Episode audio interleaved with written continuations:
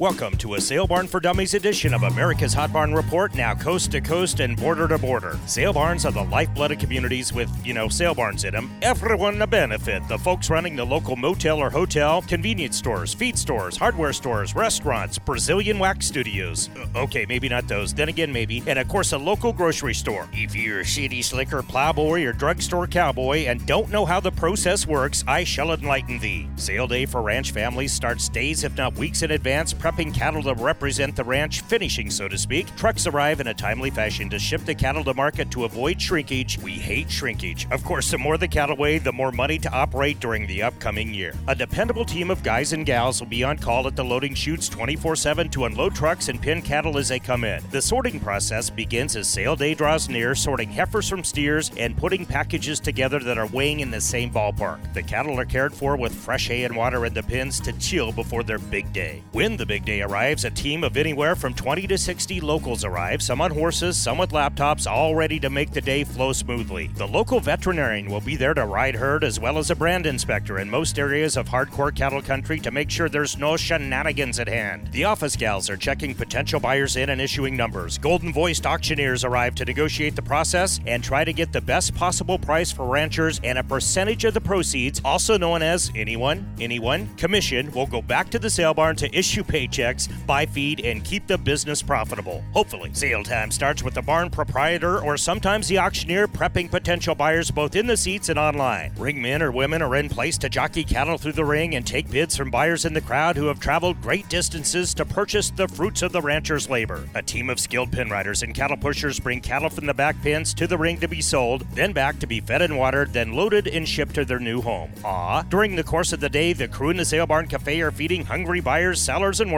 and you can bet your uh, bottom line that 95% of the entrees are beef based. When the sale wraps up and checks are written and issued and cattle loaded, folks will stop for a steak or libation and rehash a sale that has just transpired. It's a beautiful thing. We salute the folks that have kept this slice of Americana alive and thriving. You can watch this process at Lemmon Livestock, North Platte Stockyards, Mobridge Livestock, Tri County Stockyards, Bassett Livestock, Ogallala Livestock, Torrington Livestock, Platte Livestock, Creighton Livestock, Presho Livestock, Stockman's Livestock, and St. Onge Livestock free and live online at cattleusa.com. Work safe, not hard. With the Day Bin paddle sweep, it's virtually impossible to get harmed.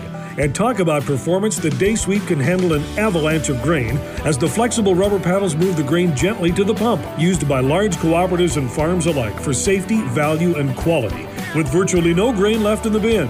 Thus, no need to enter the bin. See this amazing life saving invention at daybinsweep.com. That's day with two A's, binsweep.com.